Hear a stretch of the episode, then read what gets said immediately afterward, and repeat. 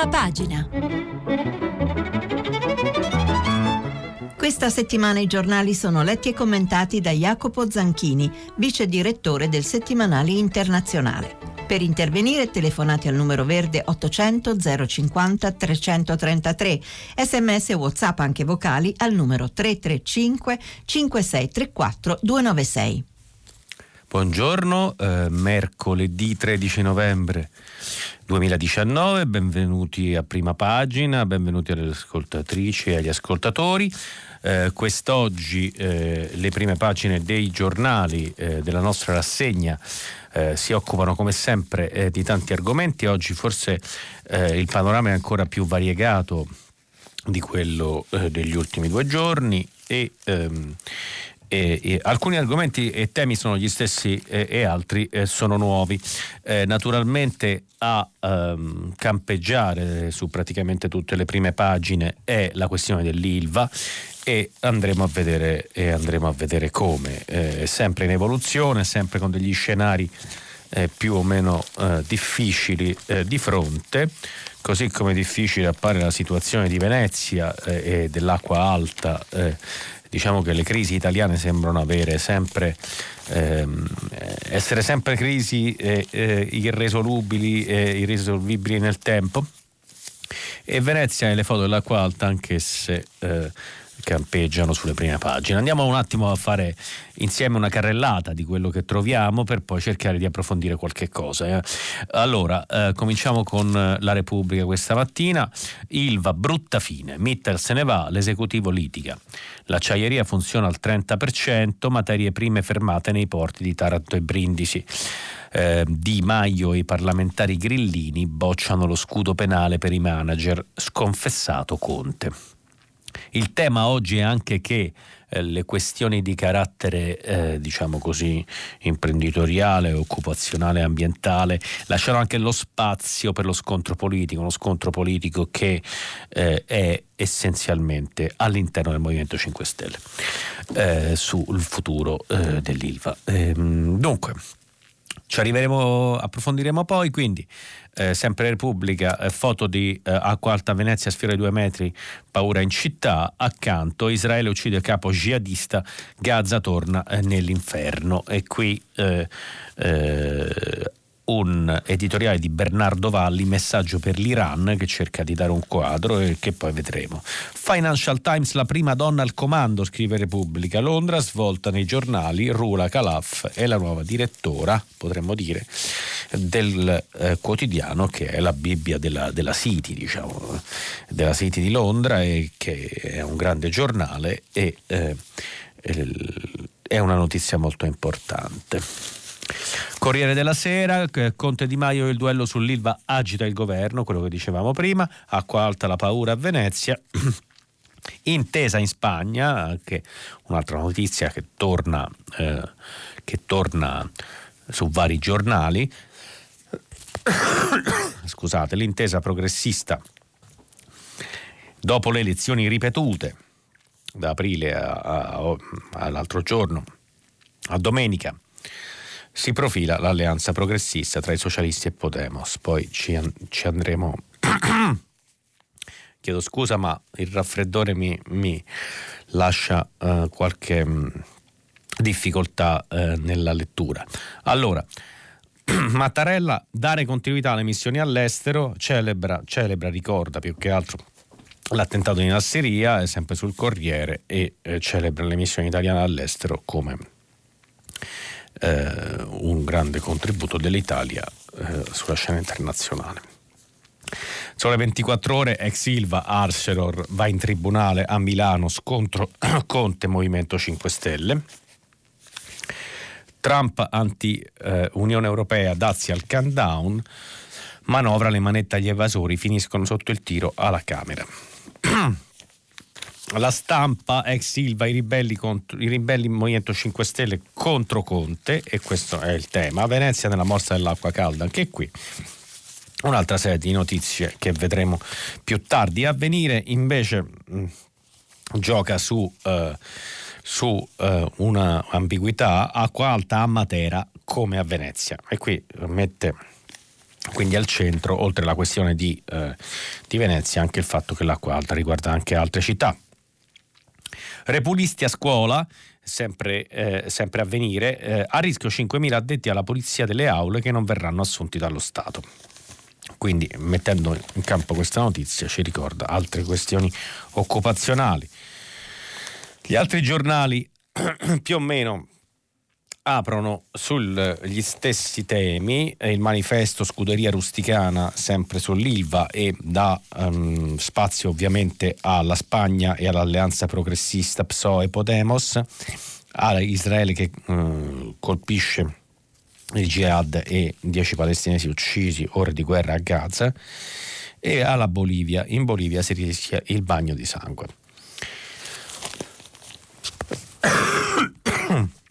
Scusate per la tosse, la fatica del cronista non fa notizia, si diceva un vecchio detto professionale, qui neanche quindi il raffreddore del, del, del giornalista fa notizia, ma purtroppo fa rumore e quindi me ne scuserete. Eh, libero, addio Ilva e posti di lavoro, gli indiani fanno gli indiani e mandano al diavolo Conte. Questo gioco degli indiani eh, comincia forse a diventare un po' eh, stucchevole, anche perché non sono solo indiani eh, sono multinazionali eh, e quindi però si è deciso di giocarci su. Il muro eh, di Berlino di spalla, Vittorio Feltri, il muro di Berlino fu abbattuto dagli anticomunisti, ditelo a Occhetto se ce la facciamo lo leggiamo più tardi, le strambe teorie dei 5 Stelle al centro della prima pagina, invece dell'acciaio produrremo cozze. Il, fo- il, fatto quotidiano, eh, il fatto quotidiano martella eh, contro Renzi, eh, lo fa diciamo in maniera abbastanza sistematica, in questo caso San Matteo patrono degli evasori e c'è una curiosa foto di eh, Matteo Renzi vestito da santo con però una specie di saio pieno di banconote e una bandiera di Forza Italia con scritto Forza Italia viva, ecco, questo è il um, Renziani anti-manette e pro contanti, questo è diciamo il l'apertura originale del foglio. Interessante, se ne è occupata ieri, tutta la città ne parla, il dibattito che si è scatenato eh, sulle ragioni del gap produttivo tra le regioni del nord e del sud Italia e c'è un certo dibattito che serpeggia nelle pagine dei giornali, in questo caso il messaggero. Eh, gli 11 miliardi non restituiti da Milano al centro-sud, dalle risorse ai cervelli, lo sviluppo a scapito dell'altra Italia e qui si fa, cerca di fare un, in modo originale si cerca di definire in termini anche economici eh, eh, la fuga dei cervelli eh, del, de, dal sud Italia verso il nord, che peso ha eh, eh, da un punto di vista economico e che beneficio ne ha il nord. Eh, la balla degli asili, titola il giornale, eh, non sono gratis per tutti il provvedimento esisteva già, questo perché nel, nel, tra le varie cose sulla manovra si parla di un provvedimento per asili nido gratis per tutti.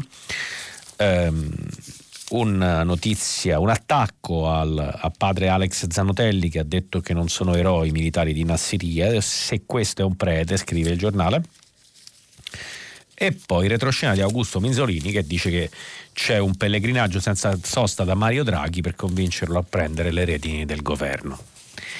Eh, la, verità, eh, la verità di Maurizio Belpietro martella insistentemente sul suo intrigo internazionale eh, il Russia Gate da un punto di vista diciamo così trampiano e quindi come se eh, ci sia qualcuno che cerca, ha cercato di incastrare Trump eh, eh, e l'articolo di spalla di Maurizio Belpietro via lo scudo agli imprenditori ma lo danno ai clandestini se ci riusciamo lo, le, lo leggiamo lo accenniamo più tardi ma insomma è un paragone forse un pochino azzardato eh, tra le questioni riguardanti l'ILVA e il tema dell'immigrazione.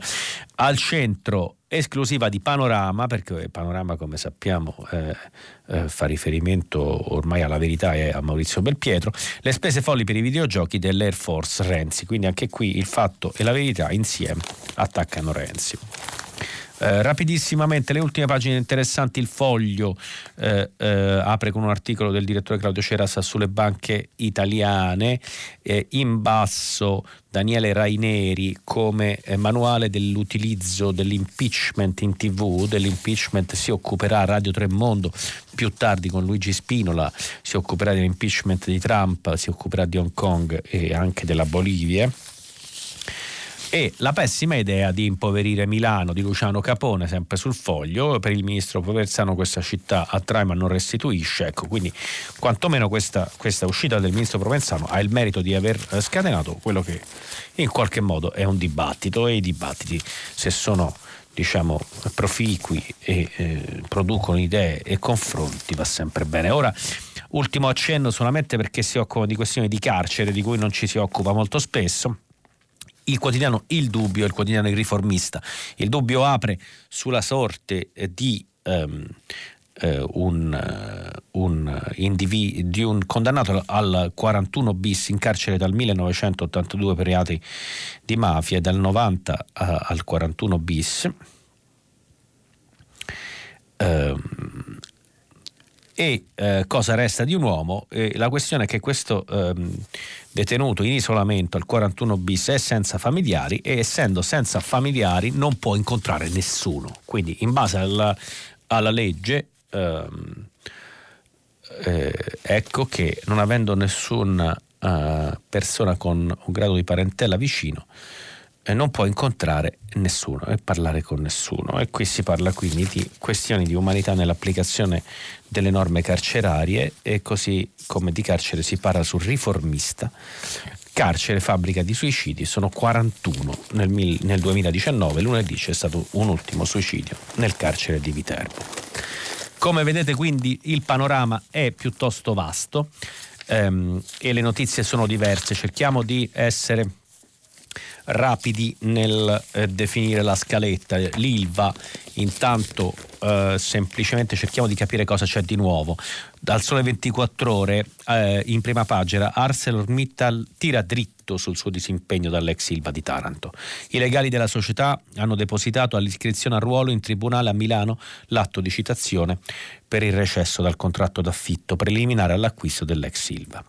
L'atto è il documento con cui l'azienda formalizza la volontà di recedere dal contratto di affitto che avrebbe portato all'acquisto il 1 maggio 2021. È scontro tra eh, Giuseppe Conte e il Movimento 5 Stelle sulla possibilità di reintrodurre lo scudo penale. Il Premier spinge per lo scudo, ma nel movimento la trattativa va avanti a oltranza. Senza tutele legali però sarà molto difficile riaprire il dialogo. Per il presidente di Confindustria Vincenzo Boccia l'Italia non può fare a meno dell'ILVA, i problemi non si risolvono con la nazionalizzazione. Intanto il gruppo ferma la produzione anche nel proprio impianto di Cracovia, quindi come vediamo non è solamente eh, non è solamente eh, Taranto e l'Ilva, c'è un tema diciamo generale che riguarda ArcelorMittal. Un attimo solo bevo, bevo un goccio di tè caldo per cercare di essere meno rauco.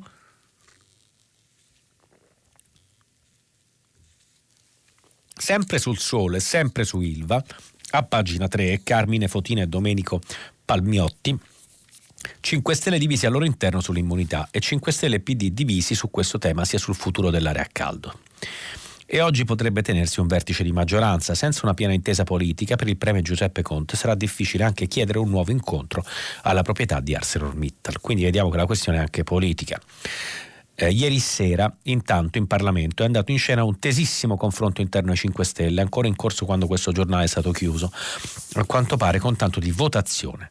Nell'incontro del pomeriggio a Palazzo Chigi con il Premier, i parlamentari tarantini più la leccese Barbara Lezzi avevano confermato la contrarietà a un nuovo scudo penale.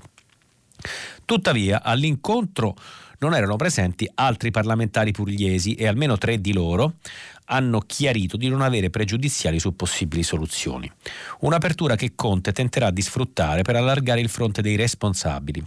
Il Premier, che con i suoi collaboratori ha sottolineato come le posizioni dogmatiche non aiutino mai, ha spiegato ai Tarantini e alla Lezzi la necessità di un intervento normativo anche per non rafforzare la posizione dell'azienda in un'eventuale causa. A Palazzo Chigi si ragiona inoltre sul rischio di una tenuta del governo di fronte a un possibile voto leghista in Parlamento che sostenga le posizioni di Italia Viva e PD a favore dell'immunità.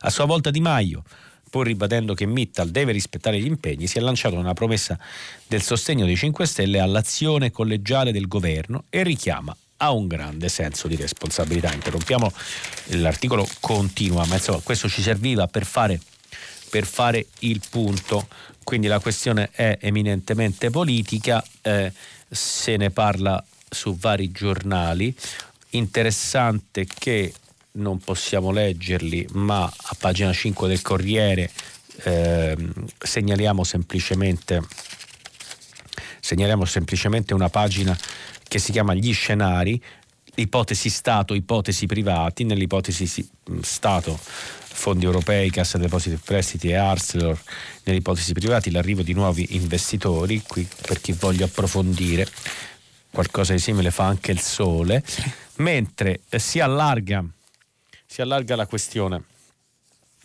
Eh, si allarga la questione eh, su vari giornali e Repubblica eh, non, non, leggo ma eh, non leggo integralmente ma eh, riporta e eh, pubblica un, due cose che possono essere messe in, come dire, a paragone in maniera interessante. A pagina 4 c'è un'intervista a, um, a Provenzano il ministro del sud um, e Provenzano uh, risponde eh, a Goffredo De Marchis, Giuseppe Provenzano, ehm, sullo scudo, perché poi eh, sullo, questo scudo penale di Ilva dice il nome scudo è improprio, chi inquina paga, ma chi attua un piano ambientale non può pagare per colpe passate o altrui. È un principio di civiltà, scrive Provenzano, che poi sugli esuberi risponde. Noi non siamo disarmati, c'è stata una gara, chiederemo il rispetto dei contratti, anche venendo incontro ai problemi del mercato, certo, ma non rimettendo in discussione tutto, in particolare sul lavoro e ambiente. Ma sullo stesso giornale, Michele Ainis, uh, non mi sono segnato la pagina e quindi eccolo, ho trovato.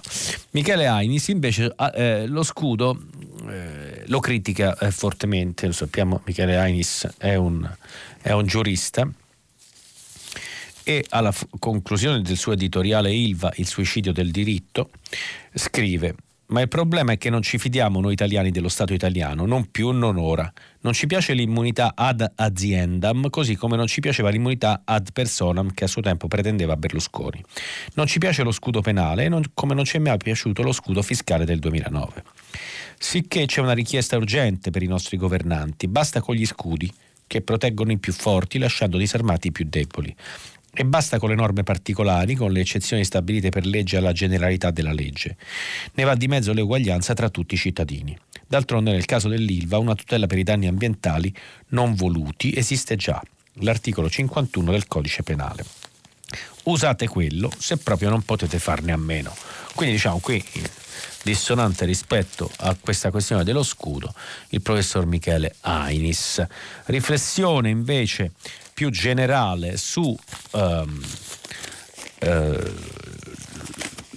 la materia economica e il governo la fa uh, Dario Di Vico in prima pagina sul Corriere della Sera. Un attimo solo che bevo nuovamente un pochino.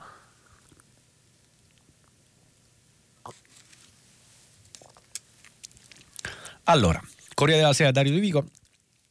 In materia economica il governo in carica pensava di doversi dedicare quasi esclusivamente alla manovra di fine anno e alla scelta chiave di sterilizzare l'aumento dell'IVA.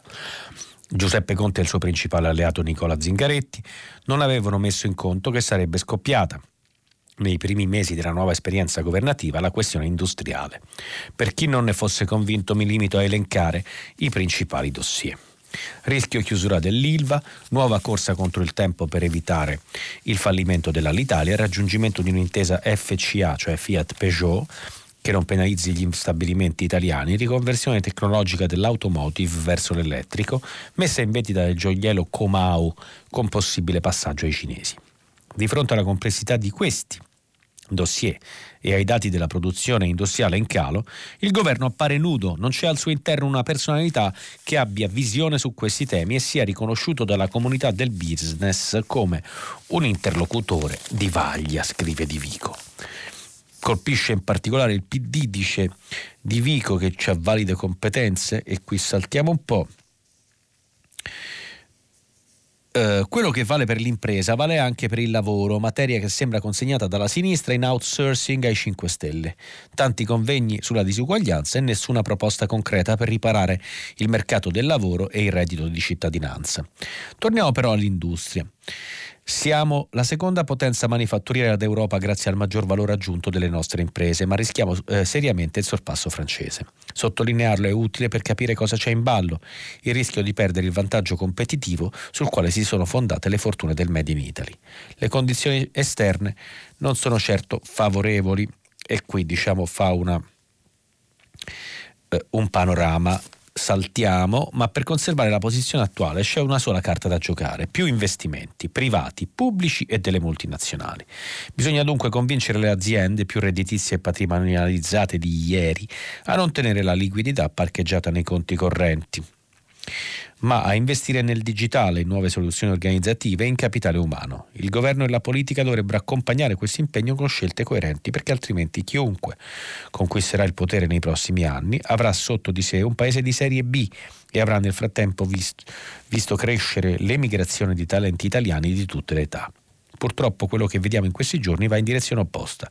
La logica del corto respiro ha portato il governo ad adottare la politica delle microtasse punitive che hanno solo esacerbato le imprese. Sull'ILVA si è agito con colpevole leggerezza e si è fornito l'alibi alla fuga di ArcelorMittal. Per la crisi dell'auto si è inaugurata a parole la strategia dei sottotavoli, ma intanto non era ancora stato convocato nemmeno uno sgabello. Per l'Italia rischiamo il 21 novembre di dover deliberare l'ottava proroga della gestione commissariale. In compenso, grazie all'operato dell'ex ministro Luigi Di Maio, abbiamo scompaginato il Ministero dello Sviluppo Economico e allargato le distanze tra istituzioni e comunità del business. La sensazione prevalente è che il governo giallo-rosso non abbia a cuore la cultura della crescita, bensì che al suo interno prevalgano i cultori del risarcimento assistenziale e del ridimensionamento della manifattura. Dalla coalizione Ursula siamo passati all'egemonia barbara, tra parentesi Lezzi, che sarebbe la ex ministra pugliese dei 5 Stelle in prima linea eh, sulla chiusura dell'Ilva. La Lega è già forte di suo al nord e francamente, scrive Di Vico, non avrebbe bisogno di ulteriori regali. Questo tema è, eh, ritorna su vari, su vari giornali, cioè quello della coalizione in difficoltà, della coalizione senza bussola e ehm, di, una, di, una, di, un governo che eh, traballa. Eh, anche, mh, mm, anche la stampa, Ugo Magri, eh, non lo leggiamo, lo segnaliamo, ma diciamo eh, la, leggiamo solo le ultime righe. Senza un colpo d'ala il Conte 2 è destinato a fare ben poca strada, scrive Ugo Magri, col brillante risultato di regalare a Salvini un trionfo perfino più grande di quello che avrebbe raccolto se si fosse votato. Il tema è questo e se ne occupa anche eh, con toni ancora più aspri e, e, e, e forti eh, Massimo Giannini, vice direttore di Repubblica. Eh, eh, segnalo senza leggere. Quindi diciamo il governo, la maggioranza traballa, le risposte non all'altezza, secondo molti osservatori, della crisi in corso, alla crisi in corso. Um, che dire, eh, cambiando completamente, cambiando completamente scenario. Eh, Gaza, eh, la, eh, la, la crisi, nuova crisi di Gaza, ehm, assassini mirati, omicidi mirati da parte di Israele, addirittura uno a Gaza e l'altro addirittura a Damasco in Siria, di leader della jihad islamica e di Hamas. Ehm, reazione con lancio di razzi contro località israeliane da parte di queste organizzazioni. Se ne occupa Michele Giorgio sul manifesto. Cari armati israeliani ieri sera erano diretti verso la striscia di Gaza a conferma della gravità dell'escalation innescata dalla decisione del premier israeliano Netanyahu di riprendere la politica delle esecuzioni mirate di palestinesi. Un passo che ha dato il via a una spirale di attacchi e rappresaglie e all'annuncio da parte dell'organizzazione del Jihad islamica di essere pronta anche a una guerra aperta pur di vendicare Baha Abu al-Ata, il suo comandante militare a Gaza, ucciso assieme alla moglie da un missile israeliano lanciato contro il suo appartamento a est di Gaza City. A fine giornata 10 palestinesi, inclusi Abu Ata e la moglie, sono stati uccisi dai raid israeliani, aerei israeliani. Altre decine sono stati feriti. Un secondo che bevo.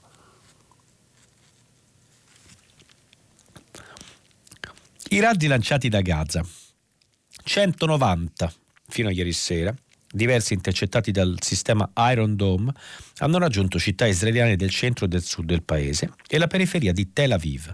Hanno fatto una quarantina di feriti leggeri e danni materiali. In un caso un razzo è caduto vicino a un incrocio stradale mentre transitavano alcune auto, non ci sono stati feriti e questo si vede, si trova il video online. L'attacco a, eh, ad Abu, Abu, Alata era in preparazione da tempo. A dirlo indirettamente è stata l'immediata decisione del governo Netanyahu di chiudere le scuole e proclamare l'allerta generale subito dopo l'uccisione del comandante del Jihad.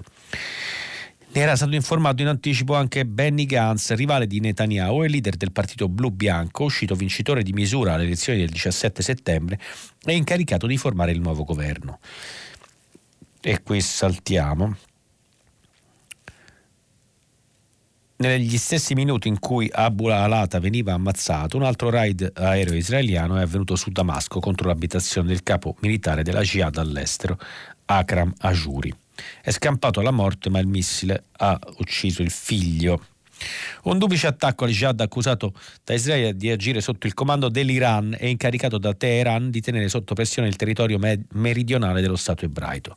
I palestinesi da parte loro hanno un'altra spiegazione della ripresa degli omicidi mirati. Accusano Netanyahu di aver innescato l'escalation al solo scopo di rovesciare le carte sul tavolo della politica israeliana che al momento non lo riconfermano ai vertici tesi che a mezza bocca trova consenso anche in Israele, lo sostiene indirettamente Avigdor Lieberman, avversario di destra di Netanyahu.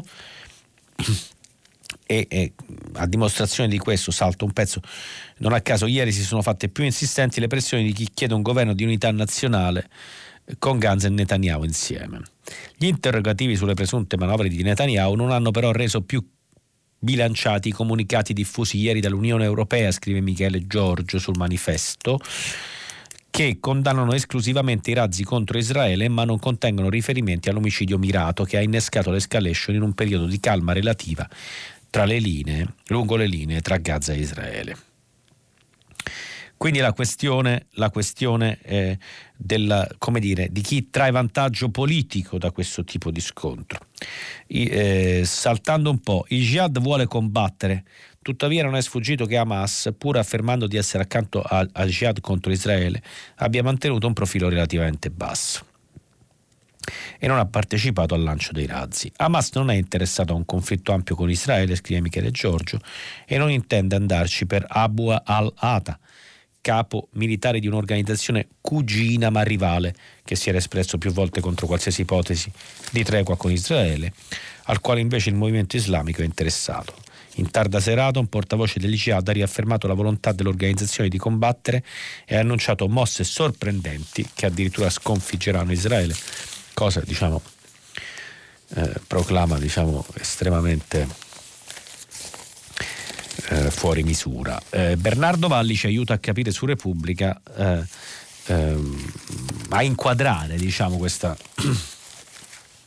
questo scontro eh, Gaza provincia iraniana, il Medio Oriente è, scrive Valli, un ampio mosaico in cui gli eventi micidiali che ne ritmano l'esistenza hanno molteplici moventi, attori e mandanti. Il caso più recente è quello di Baha Abulata, ucciso ieri, questo l'abbiamo già visto, abbiamo già visto chi era, e che secondo i servizi eh, di informazione israeliani si preparava a promuovere azioni terroristiche. Ehm, dunque, vediamo un po' eh, di andare al succo. Il confronto tra Israele e l'Iran non è una guerra aperta, quindi eh, come dire, vale riassume i legami tra la jihad islamica e le organizzazioni più radicali palestinesi e Teheran eh, per passare all'analisi. Il confronto tra Israele e l'Iran non è una guerra aperta, avviene su più fronti e per lo più attraverso alleati.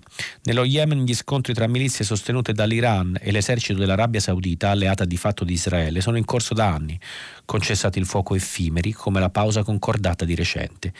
In Siria le truppe di Damasco si contendono il territorio con curdi, turchi, iraniani.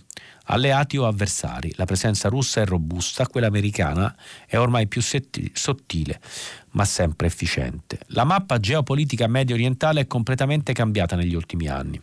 Israele ha come alleati di fatto l'Arabia Saudita, con la quale condivide l'ostilità verso l'Iran. In generale un fronte sunnita con i sauditi in testa. E gli israeliani come decisivi fiancheggiatori si oppone al fronte sciita, del quale gli iraniani sono i massimi esponenti scusate, ma la, ma la, divisione tra i due campi opposti non è netta. I movimenti palestinesi di Gaza, come Hamas e la Jihad islamica, sono sunniti, ma hanno l'appoggio dell'Iran sciita. Per la Palestina, nazione ombra, virtuale e frantumata, oltre che occupata, è difficile evitare un coinvolgimento imposto dalla situazione. E quindi in questo quadro, in questo quadro Valli eh, inserisce queste cose, questi avvenimenti di ieri e anche nel quadro post-elettorale eh, e degli interessi di Netanyahu eh, de, eh, di uscire eh, dai processi di corruzione nel quale è coinvolto e di cercare di mantenere un ruolo politico importante nello scacchiere politico israeliano. La possibilità che gli avvenimenti conducano a una crisi militare più ampia, scrive Valli, eh, influisce sulle concertazioni politiche in corso nel mondo politico israeliano. E quindi diciamo questo era per avere come dire, l'analisi oltre alla notizia. Eh, l'altra notizia importante di, ehm, di esteri eh, di quest'oggi è la Spagna. Vi, vi, diamo seguito rapidamente alle cose di ieri perché diciamo sempre che eh, i giornali non, non, non seguono gli avvenimenti passo passo, poi eh, però se li seguono bisogna giustamente dare loro, dare loro peso. Eh, eh, Peblo, la parola chiave sembra essere Peblo in Spagna. Perché Peblo? Peblo è l'incontro tra Pedro e Pablo, secondo il Corriere della Sera, pagina 13, Andreani Castro. Pedro Sanchez, eh, eh, leader socialista, capo del governo, e Pablo Iglesias eh, che eh, si sono abbracciati con un abbraccio particolarmente caloroso dopo mesi e mesi di, di scontri e perplessità e eh, sono pronti a quanto pare a formare un governo. Non ne hanno i numeri perché gli mancano comunque eh, qualche decina di, di, di, seggi per raggiungere la maggioranza eh, di 176. Devono quindi eh, trovare l'appoggio o l'astensione di alcuni partiti minori, la novità però è che la coalizione progressista. Un governo progressista sì o sì aveva promesso il premier socialista Pedro Sanchez nella notte elettorale. Fino a quella frase i suoi avversari fino a quella frase i suoi avversari No, i suoi avevano rumoreggiato, scusate. Il PSOE si era confermato il primo partito, è vero, ma senza fuochi di artificio. La scommessa di interrompere una legislatura per rastrellare una maggioranza solida era stata persa. Tre deputati in meno, bla bla bla. 39 eh, ore salto uh, a più giù, 39 ore dopo l'accordo è fatto, coalizione con Unidas Podemos di Pablo Iglesias, la sinistra che diceva il Premier gli avrebbe tolto il sonno se fosse stata al governo. In 39 ore Sanchez ha trovato la dose giusta di valeriana. I due, Pedro e Pablo, hanno firmato come sposi il giorno delle nozze davanti ai fotografi e poi si sono abbracciati saltando sotto. Si tratta ancora solo di un'intesa di massima, non di governo, ma il clima sembra propizio. Scusate, sarebbe il primo governo di coalizione della storia della Spagna, dal 1975. E questa è, eh, diciamo, più o meno la notizia. Cerca poi di capire da dove potrebbero venire gli altri voti. Un accordo in dieci punti che parla di crescita, corruzione, clima, femminismo, cultura, ma il punto sensibile ovviamente è il nono, Barcellona, la Catalogna. Parla di dialogo, normalizzazione politica e autonomia dentro la Costituzione, cioè niente referendum sull'indipendenza. Potrà la sinistra secessionista catalana, quella di eh, Esquerra Repubblicana de Catalunya, il cui leader Oriol Junqueras è in carcere, appoggiare un governo così? Questa è una delle incognite in cui si troverà di fronte questo nuovo esecutivo chiamato appunto Peblo. Uh, dunque, vediamo un po'. Le, le, le questioni, uh, come dicevo, sono, sono, tante. Farei un, un salto uh, su um, um, farei un salto adesso su una questione italiana eh, divertente e um, come dire, piccola ma grande, eh, con ehm, il, la, rubrica, eh, la rubrica di Mattia Feltri quotidiana sulla stampa. A Bedonia, in provincia di Parma, gli studenti delle elementari e delle medie hanno ricevuto un'offerta allettante da Amazon, uno sconto su prodotti di cancelleria, zaini e strumenti musicali. Il sindaco non l'ha presa benissimo, ha mandato una lettera ai ragazzi e non potendo rilanciare sul prezzo si è giocato l'orgoglio di campanile. Voi siete il futuro di Bedonia, comprate nei negozi del paese e lo salverete dalla multinazionale che dietro la favola del progresso sfrutta i nuovi schiavi. Il succo è questo e la lettera è molto più garbata in realtà. Per carità, qui di Bismarck non se ne, vedo, fi, non se ne vedono, figuriamoci nella deliziosa Bedonia. Ma era difficile mettere insieme un discorso più scalcinato e suicida. Agli scolari, seduti ai banchi per edificare un domani da cui non siano travolti, toccherebbe invece dire: è in corso la quarta di rivoluzione industriale, quella del digitale dopo quella del vapore, dell'elettricità e dell'informatica. Le rivoluzioni destano spavento, provocano disoccupazione e questa, più veloce, fa ancora più paura e genera ancora più disuguaglianze. Ma dalle rivoluzioni si è sempre usciti con più ricchezze e più diritti e resistere al mondo che cambia è un'illusione, nella quale l'uomo si è spesso malamente impantanato. La politica dovrà fare il suo, ma voi studiate perché nei paesi più tecnologicamente avanzati di disoccupazione ce n'è meno. Studiate qui e poi andate in un'università a studiare l'interazione tra uomo e macchina, l'intelligenza artificiale, la robotica, il management, l'ingegneria. Prendetevelo questo mondo, non scappate, prendetelo per il bavro e rendetelo migliore. Quindi diciamo qui il dibattito chiaramente è a partire da un fatto molto piccolo il tema del come affrontare in qualche modo la globalizzazione. Mattia Felti lo prende in una maniera diciamo, molto frontale, eh, scherzando su questa cosa. Il tema esiste quantomeno rispetto alla tutela dei diritti e anche dei lavoratori eh, di Amazon come delle imprese grandi, dei grandi giganti digitali del mondo, ma comunque diciamo è sempre interessante quando si affrontano questi temi in maniera um, eh, così, eh, a partire da fatti concreti di realtà locali. Vediamo quindi un attimo eh, cosa, nel tempo che ci rimane, cosa possiamo segnalare. Sicuramente eh, avrete sentito la notizia della nave eh, italiana, eh, della nave italiana mh, assaltata dai pirati, ecco, eh, eh, uno magari tende a saltare un po' sulla sedia i pirati, come i pirati, mm, ci sono ancora i pirati, ci sono ancora i pirati, effettivamente a pagina 10 della stampa Lorenzo Simoncelli da Città del Capo eh, ci racconta come un comando di pirati a bordo di due barchini ha assaltato a, largo di Ciudad del Carmen nel Golfo del Messico la nave italiana Remas, ferendo non gravemente due dei 26 italiani membri dell'equipaggio. L'imbarcazione eh, contractor Ravennate che opera nell'industria petrolifera offshore in Messico dal 2012 si trovava a poche miglia di distanza dalla costa al momento dell'attacco impegnata bla bla bla e qui si spiega un pochino. Eh, per allargare la prospettiva, la Marina messicana ha riportato 300 attacchi tra il 2017 e il 2018 con un conseguente danno economico di 3,5 miliardi di dollari. E eh, poi, saltando eh, più giù, e dando un quadro più vasto, NATO, Unione Europea e grandi potenze internazionali come Russia e Cina hanno dispiegato navi militari per salvaguardare un tratto di mare dove passa un terzo del commercio marittimo internazionale. In dieci anni, grazie anche alla stabilizzazione interna di alcune zone costiere della Somalia ad opera dei militari dell'Unione, Africana, il fenomeno della pirateria a largo del Golfo di Aden è quasi scomparso, perché qui, diciamo, al di là della della questione del Golfo del Messico si fa il punto sul fatto che in giro per il mondo ci sono varie zone che ancora sono preda di questi pirati. Nell'ultimo anno l'epicentro degli attacchi si è spostato invece nel Golfo di Guinea, a largo dell'Africa occidentale, area ricchissima di petrolio, è diventata la rotta commerciale marittima più pericolosa del mondo e qua si, si, si, si misura quanti attacchi sono avvenuti in questo, in questo periodo.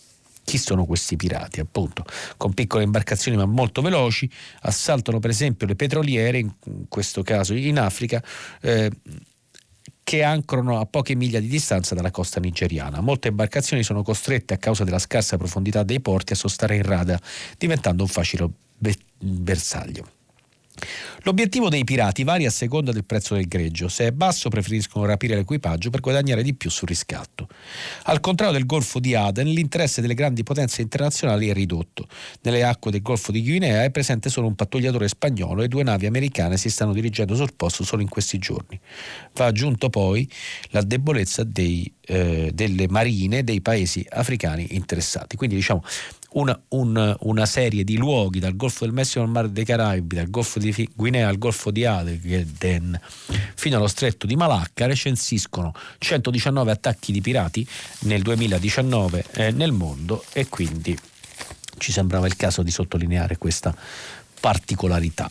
Uh, uh, come dicevamo, il 1989 uh, eh, Vittorio Feltri eh, ricorda che il muro di Berlino fu abbattuto dagli anticomunisti, tra l'altro oggi esce in edicola in libreria 1989 eh, la caduta del muro raccontata con la stampa dell'epoca proprio in numero di internazionale extra, quindi diciamo internazionale, il giornale per cui lavoro cura questo extra per rileggere oggi eh, le, le, cose più importanti che furono scritte all'epoca della caduta del muro eh, dal suo punto di vista, invece, eh, Vittorio Feltri racconta di aver partecipato a una trasmissione televisiva con Occhetto ehm, e eh, a un certo punto disse, di, eh, di, dice, scrive Feltri, alla trasmissione ero presente anche io e mi sono limitato a dire che Occhetto preso atto della demolizione del manufatto che divideva la Germania in due tronconi,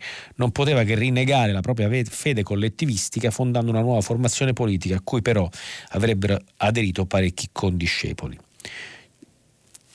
Poi naturalmente Feltri eh, critica eh, appunto il, il, il, il partito eh, comunista italiano e anche i suoi successori. E eh, scusate che giro pagina, non è sempre facile ritrovarsi.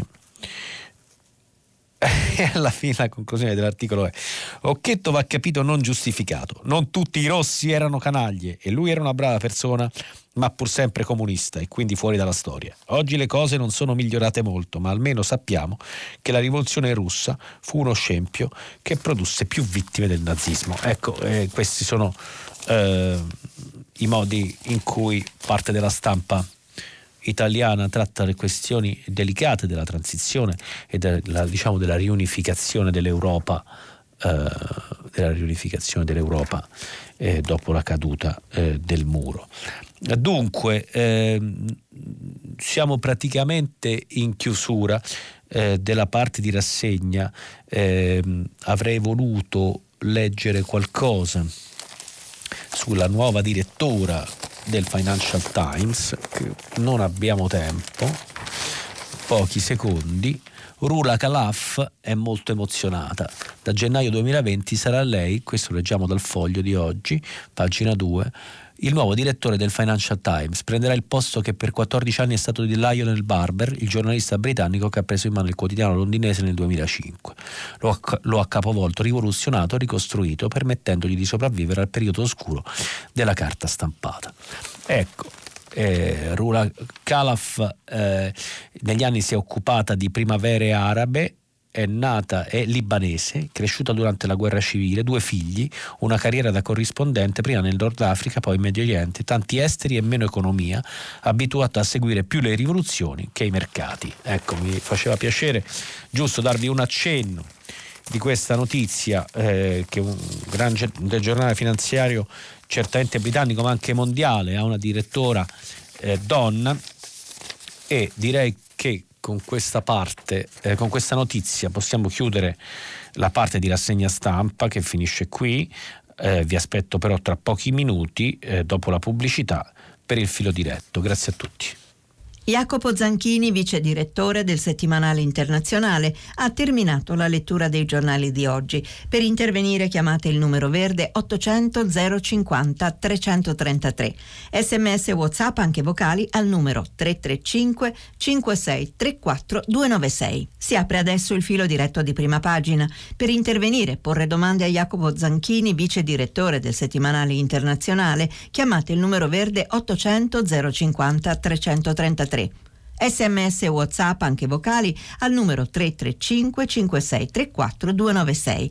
La trasmissione si può ascoltare, riascoltare e scaricare in podcast sul sito di Radio 3 e sull'applicazione Rai Play Radio. Buongiorno, buongiorno di nuovo. Eh, eccoci al filo diretto con gli ascoltatori.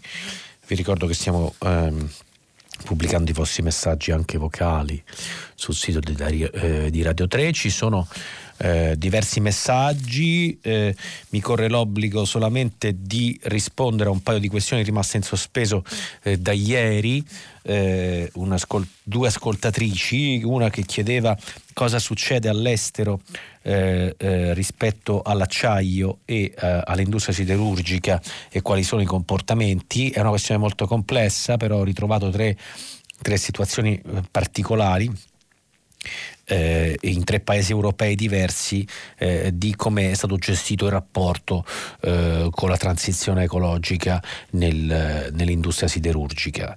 Eh, a Belval in Lussemburgo è stato, eh, è stato ehm, di fatto riconvertito un gigante dell'industria eh, siderurgica lussemburghese eh, che è diventato una specie di grande centro culturale ehm, con eh, un liceo, una rock hall, un cinema, un centro commerciale, uffici, banche, eh, città della scienza e eh, ospedale e addirittura grande biblioteca comunale. Questo in, in Lussemburgo, in Germania nella Ruhr, nella mitica Ruhr, è stato creato il Museo della Ruhr a Essen e quest'anno la città è capitale europea della cultura per l'Unione Europea, era uno dei luoghi più incriminati d'Europa, ora è appunto simbolo della rigenerazione ambientale la regione è uscita dall'economia dell'acciaio bonificando il territorio, salvaguardando la memoria storica dei luoghi e creando con questo nuovo parco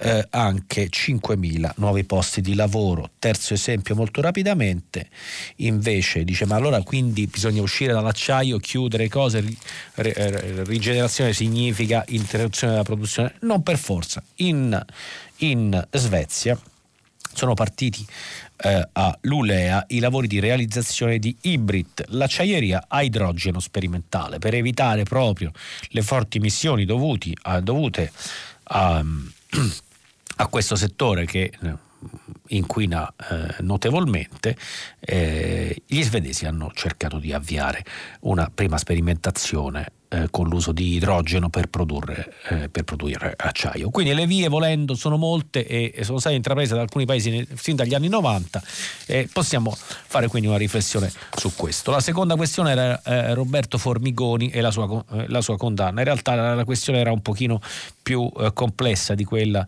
che la nostra ascoltatrice delineava. Roberto Formigoni effettivamente è stato condannato con pena definitiva, sta scontando la pena, essendo ultra settantenne la sconta agli arresti domiciliari ed è stato condannato condannato a 5 anni e 10 mesi, ma anche a un risorgimento molto eh, importante, mi pare circa 6 milioni per, per quel che riguarda la sua, eh, la sua, quota di un risarcimento complessivo.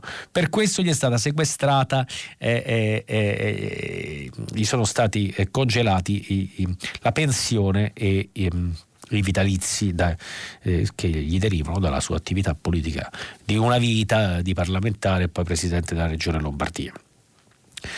Uh, a questo punto uh, c'è, una sent- c'è, una legge che prevede che uh, di fronte a sentenza definitiva di condanna di, di, pubblici, di, di ex parlamentari, di parlamentari e, e, e, e, rappresentanti delle istituzioni si interrompe la, la, l'erogazione della, della, della, della pensione, dello stipendio, il vitalizio, quello che è.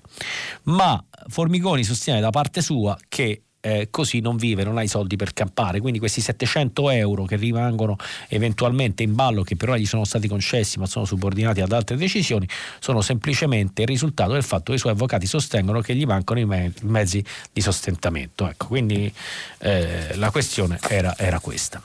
Eh, questo per rispondere eh, alle eh, ascoltatrici di ieri, ma veniamo eh, al filo diretto as- vero e proprio con gli ascoltatori di oggi e ci dovrebbe essere una prima telefonata. Buongiorno. Buongiorno, eh, Leonardo da Roma. Buongiorno Leonardo. Leggendo dell'acqua altissima a Venezia, come non se ne vedeva dalla, dall'alluvione del 66, io però non ho trovato alcuna informazione sull'attività del Mose. Cioè, eh, anche tempo fa c'è stato un servizio televisivo, forse un anno fa, dove si vedeva che in qualche modo, anche nonostante tutti i problemi, funzionasse, però poi sui giornali adesso dovrebbe essere al centro dell'attenzione la, la, l'attività del Mose, quello che è successo, magari riprendendo anche tutto il tema della corruzione che c'è stato dietro. Lei che cosa ci può dire di più? Ma è un, guardi, è una domanda eh, come prima domanda assolutamente eh, spiazzante perché effettivamente eh, tutto quello che posso imparare grazie a lei e al suo stimolo sul Mose, penso che lo vedremo domani, risponderò domani alla domanda perché chiaramente eh, è un tema, eh, sono stato forse anche un po' ingenuo perché potevo preparare qualcosa, vista l'acqua alta a Venezia su questo tema e, e direi che andiamo ad informarci e, um, e poi eh, domani eh, aggiorniamo l'ascoltatore e anche gli altri su questa questione. La, uh, ci sono diversi messaggi molto interessanti qui eh, che vorrei eh, leggere, tutti aprono delle questioni complicate. Scusi, dettaglio non importante rispetto alla sostanza, ma perché direttora e non direttrice? Rischia di sembrare ironico. Fem- un altro dice il femminile di direttore è direttrice. Direttore è uno sfottò. Ecco, non voleva assolutamente essere uno sfottò. La questione era, la questione è, è molto eh, complessa. Noi ehm, a internazionale cerchiamo eh, per esempio di evitare eh, i nomi eh, sulle questioni di genere femminile, se ne è parlato per esempio anche per Roma, la sindaca, eh, si è parlato, eh, si è parlato per esempio all'interno internazionale si dice una poeta e non una poetessa, c- ci sono delle evoluzioni del linguaggio che una, un'avvocata e non un'avvocatessa, diciamo che ehm, ci sono questioni linguistiche che evolvono evolvono con l'evoluzione dei costumi e soprattutto in particolare eh, con le questioni di genere. Ogni tanto si può fare una forzatura, ogni tanto si può fare un errore, è possibile che direttora sia bello o brutto, eh, non lo so, sicuramente non era uno sfottò, ma anzi un segno di rispetto e, e un segno anche di sollievo per l'avanzamento culturale, culturale che costituisce per l'Europa il fatto che eh, importanti quotidiani globali abbiano al vertice eh, delle, delle, gio- delle, donne, spesso anche giovani e, e, e con esperienza internazionale importante. Un'altra cosa, lasciatemi dire, eh, uh, me, lo sono, me, lo sono, perso, c'è un messaggio uh, uh, su Israele eh, che però si collega alla questione di Liliana Segre. Dunque, Uh, cosa pensa la signora Segre della politica degli omicidi extragiudiziari da parte dei governi israeliani? Qualcuno vuole andare a chiederglielo? Firmato Esther. Ora non si capisce perché bisognerebbe chiedere a Liliana Segre conto del comportamento del governo israeliano. Questa è una, è una, è una se posso, è una. Mm,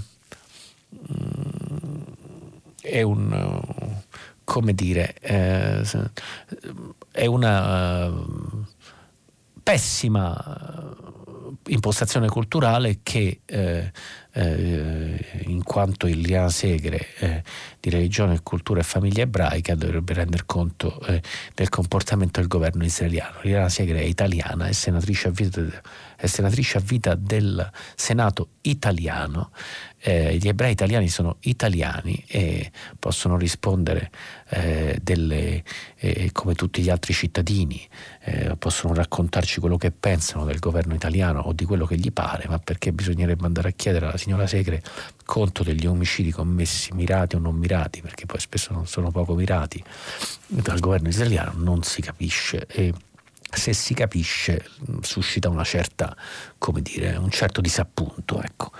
Eh, c'è una telefonata in linea pronto? Buongiorno, sono Massimo da Roma. Buongiorno. Telefono a proposito della lettera del sindaco di quel paesino eh, agli studenti sì. eh, per invitarli a fare gli acquisti nei, nei, negozi del paese e non su Amazon, pur se Amazon offre degli sconti. Eh, mi sembra, forse nei modi non è il modo migliore, però mi sembra una buona idea quella del sindaco perché eh, Amazon porta eh, lentamente alla distruzione del tessuto commerciale delle nostre città, soprattutto delle piccole città.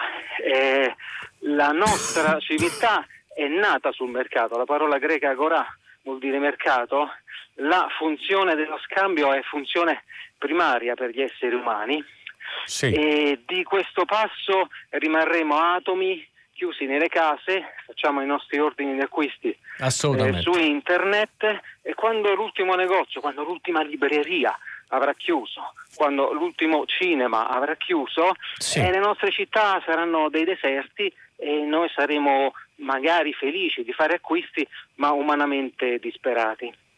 Bene, eh, eh, guardi, io non, eh, quando si legge un articolo eh, di un giornale, eh, lo si fa anche per suscitare un dibattito come questo eh, di alto livello e lei ha dato un contributo assolutamente interessante. è evidente che c'è una questione fondamentale della nostra epoca in questo senso, cioè chiaramente da una parte c'è un equilibrio da trovare tra ehm, dire, le nostre società. Ehm, eh, che si atomizzano sempre di più e nei quali si rischia di, di eh, ordinare tutto eh, online, di vivere come dice, sempre, come dice lei, eh, sempre più isolati in casa e eh, magari vedendosi consegnati beni e servizi da un personale e da dei lavoratori che sono di fatto dei lavoratori dipendenti ma vengono trattati invece come liberi professionisti e quindi sottopagati. Insomma, tutto questo tema è, è centrale eh, dall'altra effettivamente c'è un tema di cosa, quali sono le opportunità che, questa, che questo, questo, futuro ci offre e quali sono le, ehm, le sfide, e come dobbiamo attrezzarci, che poi era un po' il tema che sollevava Feltri, come dobbiamo aff- attrezzarci al massimo per affrontare le sfide di un mondo che comunque cambia. Eh, questo attrezzarci ha vari, vari fronti, sicuramente, eh, come diceva Feltri, quello dell'edukaz- dell'educazione nel senso della formazione scolastica universitaria è fondamentale, ce ne sono sicuramente degli altri, ma eh, grazie di questa, eh, di questa riflessione. Un'altra telefonata, buongiorno. Buongiorno, io sono Gaspare e chiamo da Palermo. Buongiorno Gaspare. Buongiorno, Facevo, volevo fare un intervento in merito eh, alla lettura del, dell'articolo dove si eh, faceva riferimento a quel detenuto in 41 bis che non avendo parenti stretti si ritrova a non poter parlare con nessuno. Sì. Ecco, la mia, la mia, domanda è questa, anche perché ultimamente si, in, si, è messo in discussione, si è condannato il, l'ergastolo stativo e si sta un po' ammorbidendo anche il 41 bis. La mia domanda è questa, dobbiamo eh, concentrarsi sul, sulla più o meno disumanità di una condanna o sul fatto che queste persone eh, non intendono collaborare o pentirsi? Perché credo che sia un punto importante capire che le due cose sono strettamente legate fra loro, secondo sì. me, quindi volevo un suo parere.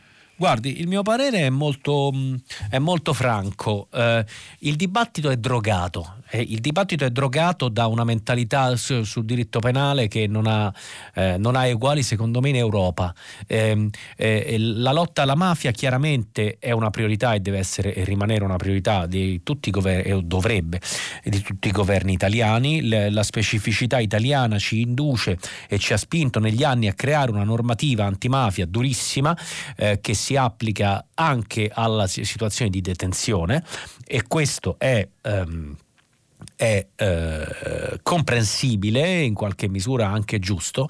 C'è da dire che però il 41 bis è un regime carcerario di una durezza eh, sconvolgente che ha eh, dalla sua eh, diverse sentenze, osservazioni e eh, come dire, eh, analisi che lo considerano un trattamento disumano e degradante se non è se, non, non, se, non è, se, non, è, temporaneo, ma se diventa definitivo. Quindi diciamo la questione è di considerare che siamo sempre una democrazia, siamo sempre uno Stato di diritto, qualunque persona, anche quella che si è macchiata dei, dei crimini più orrendi, è una persona umana, è titolare di diritti e che quindi eh, anche, eh, eh anche eh, un, un, un, un mafioso in carcere da 30 anni ha il diritto di incontrare qualcuno nella sua vita. La stessa cosa per l'ergastolo stativo, si fa, si fa, un grande parlare di queste cose, c'è il Fatto Quotidiano che fa una campagna su questo. L'ergastolo stativo ehm, è eh, per una Costituzione italiana che prevede il recupero del condannato come fine ultimo della pena, l'ergastolo stativo è un abominio. Che cos'è l'ergastolo stativo? È il fatto che si prevede che per alcuni reati automaticamente il, il condannato non esce più non esce più eh, eh, eh, fine pena mai. Ora, eh, questo è contrario allo spirito eh, eh, della nostra Costituzione e, la, e, anche alle norme europee. Semplicemente che cosa succede? Che ci dovrebbe essere un giudice, come, come dicono le nuove norme, che valuta qual è la situazione dell'ergastolano in questione, quanto ha rotto i legami con le organizzazioni a cui apparteneva, quanto è recuperato. Cioè, non è che semplicemente liberi tutti, cioè, sì, c'è tanta propaganda in questo dibattito e c'è tanta, e c'è tanta anche, eh, come dire, eh, e c'è scarsa considerazione per il fatto che siamo e dovremmo rimanere sempre una democrazia fondata sullo Stato di diritto, nel quale la dignità della persona è un valore eh, che deve essere tutelato in primis dalle pubbliche istituzioni. Vediamo un attimo, um, vediamo un attimo se... Um, eh, ci sono Dunque, avevo visto qualche. Oggi i messaggi sono molti perché le, le, le questioni erano tante. Eh, Venezia chiaramente al centro dei messaggi, ma eh, eh, c'è un altro che chiede: vorrei sapere se la senatrice Segre si è mai pronunciata contro il governo di Netanyahu. Se, sono delle cose veramente eh, ehm, strane. Eh, eh, dice a Formigoni arresti domiciliari e solo arresto dello stipendio. Eh, non, non, è, non, è, un arresto domiciliare, Formigoni ha più, anche qua si tratta di, di, norme di legge che sono valide per tutti i cittadini. Formigoni è stato condannato a 5, mm, vado a memoria, posso sbagliarmi, a 5 anni e mezzo di carcere. Poi, come tutti i cittadini, avendo più di 70 anni, la pena l'ha, l'ha scontata in parte nel carcere di Bollate di Milano e poi successivamente al compimento del settantesimo anno o qualcosa del genere ha chiesto la detenzione domiciliare domiciliare, che significa semplicemente che sconti la pena a casa. C'è tanta propaganda in Italia, trovo, quando si parla di diritto penale e c'è tanta voglia di, eh, di eh, rivalsa personale che si dovrebbe abbandonare quando si discute di queste cose.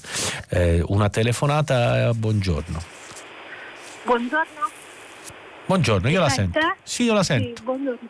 Io sono Francesca, la chiamo da Roma, ma um, per molti anni ho vissuto a Venezia e attualmente sono ancora residente a Venezia, uh, dove um, ho svolto um, attività in alcune organizzazioni politiche, in alcuni comitati civici che tra le tante vicende eh, della città hanno seguito anche eh, le vicende legate al Mose, eh, esaminando sia gli atti degli enti pubblici che le notizie che si ottenevano dai, dai giornali. Sì. Inoltre, eh, come tante persone che risiedono a Venezia o che comunque eh, frequentano Venezia, mi scusi, sono raffreddata. Anch'io. Uh, molto spesso mi recavo nelle isole che chiudono la laguna per andare a fare il bagno, per fare delle passeggiate. Sì. E volevo dare qualche informazione sullo stato uh, nel quale sì. versano le infrastrutture del Mose, almeno rapida però perché fino al 2017, sì. fino a quando siano stata, si distingueranno per precisare quelle che sono le informazioni. Quelle infrastrutture non hanno mai funzionato sì. sono un cumulo di macerie eh, di cemento e di acciaio ehm, in mezzo alle quali eh, abbandonati ci sono i mezzi di trasporto e i mezzi di lavoro delle aziende che dovrebbero forse aver proprio abbandonato il quartiere, eh, cioè, mi scusi, il, um, il cantiere.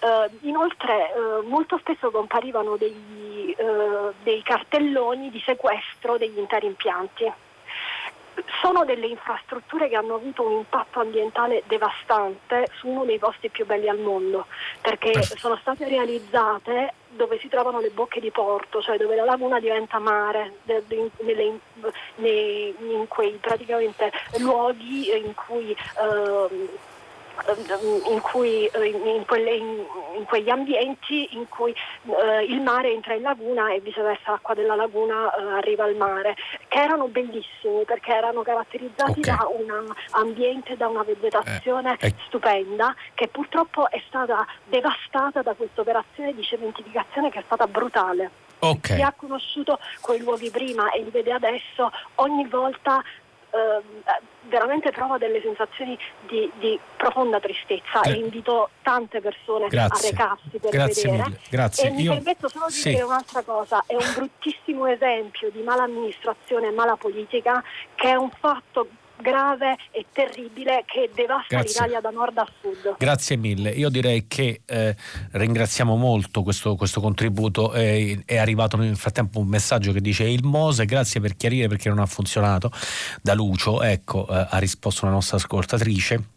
Noi tenteremo di approfondire e di trovare magari qualche nuovo suggerimento. È bello avere degli ascoltatori che fanno le domande e degli ascoltatori anche che danno le risposte, quindi diciamo è, un, è uno stimolo è uno stimolo continuo. Eh, qui si continua col dibattito su, su, su, Segre e le domande su Israele, ma direi che su questo mi sembra di aver risposto, poi eventualmente eh, eh, ci ritorneremo. Una telefonata, buongiorno.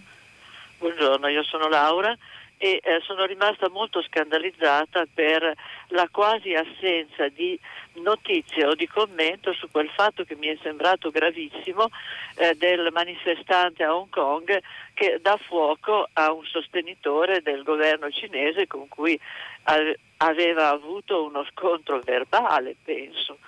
Sì. E eh, addirittura le Guardi. immagini sono state mandate sì. una sola volta, però sono state velate perché potevano essere giustamente troppo forti per persone che sì. erano in ascolto. Guardi, in... grazie. Eh, la questione di Hong Kong, ne abbiamo parlato ieri in realtà. Eh, abbiamo parlato ieri, le immagini di Hong Kong erano sconvolgenti, erano peraltro due, una di un fronte diciamo, dello studente a cui il poliziotto sparava eh, praticamente quasi a bruciapelo e l'altra quella del sostenitore del governo di Pechino eh, eh, dato, dato, alle fiamme.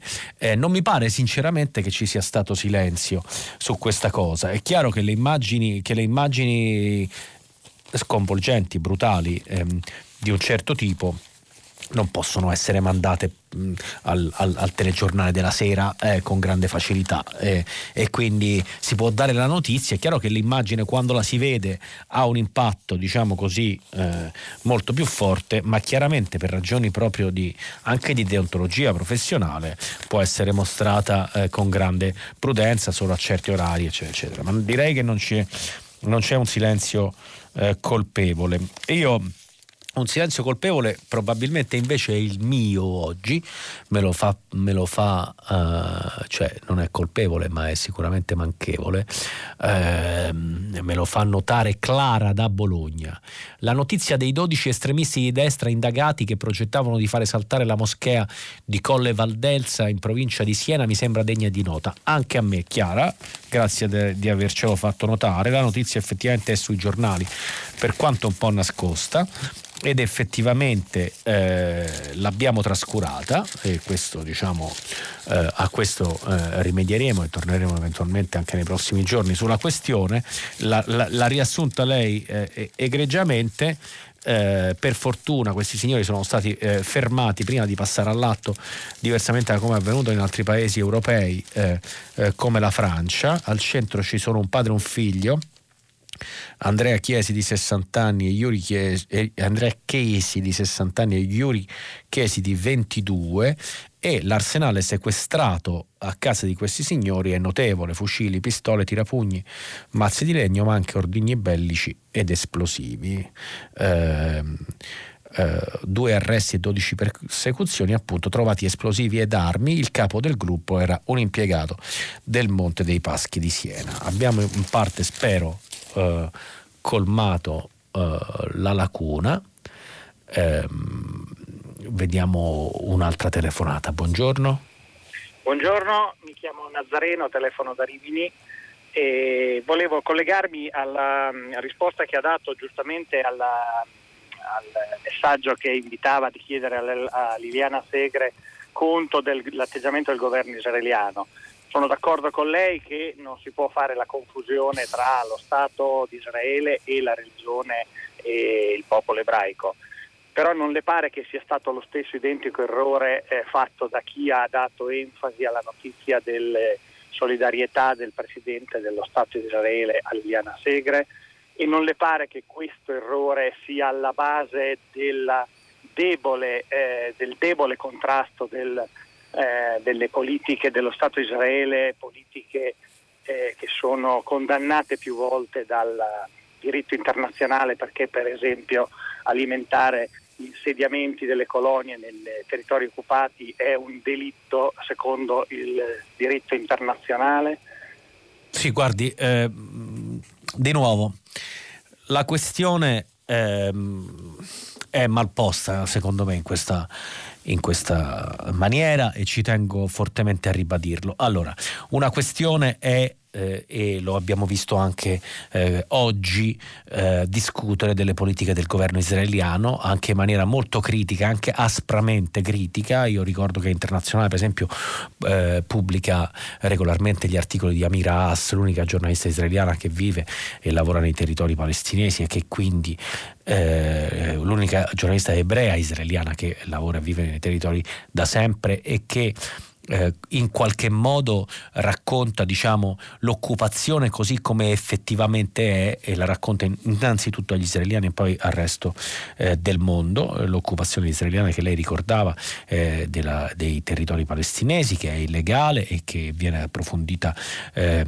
eh, quotidianamente con l'espansione delle colonie e quindi di fatto col sabotaggio attivo da parte dei governi israeliani, in particolare di quelli di Netanyahu, di una qualsiasi futura pace, di una qualsiasi soluzione fondata sul principio dei due popoli e dei due stati. E questa è la questione di politica internazionale. Poi lei dice, eh, ma allora eh, sì, è un errore questa cosa di Segre, però allora è anche un errore l'enfasi data eh, dal, è, ben, diciamo, è un'altra questione. Eh, eh, il capo di Stato di, un, di, un, di, un, di, uno, Stato del mondo, Israele, esprime la sua solidarietà, naturalmente la solidarietà diciamo, del Presidente di Israele, Stato nato nel 1948, dopo l'Olocausto, dopo le persecuzioni eh, degli ebrei, che quindi eh, eh, dopo la Shoah eh, che quindi naturalmente molto sensibile alle questioni relative all'antisemitismo esprime la sua solidarietà a Liliana Segre, senatrice italiana, costretta a vivere sotto scorta a causa delle, degli attacchi eh, eh, e, delle, e, delle, ingiurie che subisce eh, quotidianamente e delle minacce. Quindi eh, non, mi sembrano due terreni completamente separati, da tenere rigorosamente separati sempre e eh, eh, dare una notizia eh, quando è una notizia è sempre il dovere eh, dei giornalisti e eh, nessuno intende su questo fare sconti, quantomeno non, non, io e nemmeno il mio giornale, ma in generale. Eh, però ehm, eh, però ten, penso che sia estremamente importante, penso che sia estremamente importante anche per questioni proprio culturali, anche soprattutto in questo periodo, ma in generale, tenere sempre a mente eh, la questione eh, che gli ebrei italiani sono italiani e che e, e, sono cittadini italiani al pari degli altri e che le discriminazioni che hanno subito in passato devono essere da monito ogni giorno rispetto alle situazioni che viviamo oggi e che quindi ogni volta evocare quella che sarebbe una presunta doppia lealtà eh, sconfina molto spesso eh, nell'intolleranza e nell'antisemitismo. Un'altra telefonata pronto? Pronto, buongiorno, sono Giovanni, dottor Danchini. Buongiorno Giovanni. Senta, eh, da dove chiama? Ah, io siamo dalle Marche, sì. da provincia di Civitanova, Marche. Eh, sì. Senta, intanto beh, la sua lettura è stata anche molto internazionale, molto bello, però venendo all'Italia io vorrei, avrei il desiderio che magari anche in questi giorni eh, qualche notizia più dettagliata dai giornali e magari quindi da lei che ce li commenta su quanto è la, diciamo, la quantità ammonta diciamo, in termini di risparmio lo, la, la, caduta dello spread per il nostro paese, cioè quanto risparmiamo grazie al fatto che da, da, quando esiste il governo Conte c'è stato un crollo dello spread da quasi 400 punti a 130-140, quindi risparmiamo dei miliardi che si possono destinare ad altre cose. Questa mattina sentivo degli di Lido, è una bellissima cosa averlo capito. Eh, cioè, quindi questo è importante perché se noi non, non leggiamo queste cose, non, non, valorizziamo quello che è poi anche il valore di un paese che vive, di un governo che vive, senza che voler fare un endorsement al governo Conte, però questo comunque è un merito che c'è. Certo. Altrimenti noi tutte le mattine leggiamo solo gli sternuti di Salvini, di Renzi, di qualcun altro a cui vanno dietro tutti Ma... quanti tutto il giorno. Grazie. E quindi mi piacerebbe sì. poter leggere e poi anche una proiezione nel futuro. Il prossimo anno quanto si risparmia? Cioè, se, se, se certo. l'Italia diventa un paese credibile, quanto si risparmia? Certo. Insomma, allora, guardi, lei... Valorizziamo quello che c'è di buono anche in un governo, se no questa campagna elettorale, mamma mia, ci sta. Guardi, no, no, ma lei ha ragione, nel senso, in realtà la questione ehm, eh, è eh, articolata. Un, co- un, conto è dire valorizziamo quanto c'è di buono. I, i giornali devono, devono, eh, dare le notizie e eh, analizzarle e inquadrarle nel loro contesto e dare ai lettori strumenti di interpretazione della realtà. Quindi non è che non è come in classe, diciamo, il, lo studente eh, che è un po', va co- un po' così così, valorizziamo quanto c'è di buono, ehm, prendiamo il meglio da tutti. Questa è un'altra questione. È un'altra, è una, è, la professione dei giornalisti è quella di dare le notizie, di analizzarle e di inquadrarle nel contesto. Eh, da un punto di vista generale, eh, lei pone un problema che è un problema molto importante, e cioè la credibilità internazionale dell'Italia rispetto al fatto che l'Italia è un paese con un debito pubblico eh, eh che, che, che, è altissimo e che paga su questo debito pubblico degli interessi altissimi e che la, su, eh, ogni, eh, ogni, eh, e, che la sua credibilità internazionale da un punto di vista economico, quando eh, lo spread, come diceva lei, cioè il differenziale tra eh, i Bund tedeschi, i titoli di Stato tedeschi e quelli italiani, eh, si alza eccessivamente, l'economia italiana come dire, brucia miliardi proprio a causa di di questa, di questa, differenza e che quindi, soprattutto da un punto di vista politico, al di là della questione tecnica dello spread, soprattutto da un punto di vista politico, avere un governo che, contrariamente a quello precedente, eh, non evoca come possibilità come possibilità anche eventuale l'uscita dell'Italia eh, dall'euro eh, e chiaramente eh, dà all'economia italiana non solo maggiore forza e credibilità da un punto di vista internazionale, ma, eh, ma, in qualche modo una maggiore solidità anche finanziaria perché tutti questi miliardi diciamo, non vengono quotidianamente bruciati. Le cifre in realtà vengono date perché queste cose quando è nato il governo Conte eh, sono state ricordate da tutti i giornali eh, in termini quantitativi anche l'abbassamento dello spread a quale tipo di risparmi eh, ha condotto l'Italia. Eh, magari eh, potremo, fare, potremo fare di nuovo un punto, lei dice giustamente dovete leggere anche queste cose, io le leggo ovviamente se ci stanno. Se non ci stanno sui giornali non le posso decidere io, ma comunque è sicuramente una questione interessante, ma mi sembra che nei mesi scorsi se ne sia parlato. Uh, dunque, uh, qui mi chiedono se Cacciari è stato favorevole alla re- realizzazione del Mose, ovviamente non lo so, questa versione del Mose eh, eh, va assolutamente approfondita, ma intanto passiamo a una nuova eh, telefonata. Pronto? Pronto, buongiorno, mi chiamo Laura. Laura, buongiorno. Da dove chiama? Eh, attualmente da Roma, ma io ho sempre vissuto in piccoli centri di provincia come Subiaco, come Tarquinia, Arenzano in provincia di Genova. Eh, volevo dire che la bellezza dell'Italia eh, nelle grandi città come nei piccoli centri è valorizzata dalla vita dei cittadini che le abitano e quindi riagganciandomi alla prima telefonata questa, della trasmissione di oggi del signore che diceva appunto di supportare l'economia dei piccoli esercizi commerciali, eh, in virtù di, questa, di, diciamo, di questo pensiero io mi rifiuto di, di, di acquistare su eh, Amazon, sì. di acquistare su internet, certo. perché penso che appunto la bellezza della, de, dei centri storici, delle, delle, delle, piccole realtà che caratterizzano la nostra bellissima Italia, insomma, eh, sia data dalla vita che si svolge eh, nei centri. E la vita non può essere, ehm, la vita sociale, la vita di relazione non può ehm, come dire, ehm, essere privata eh, di, dei negozi, degli esercizi commerciali che, certo. la, che la, permettono certo. e quindi alla bellezza delle vetrine durante le nostre passeggiate, alle luci eh, sulle strade eh, durante le nostre, nostre passeggiate non possiamo rinunciare. Perciò io faccio un invito a tutti a, a domandarsi se è veramente conveniente comprare su internet, eh, come dire, favorendo poi la chiusura e la, l'abbrutimento, la desertificazione dei nostri centri.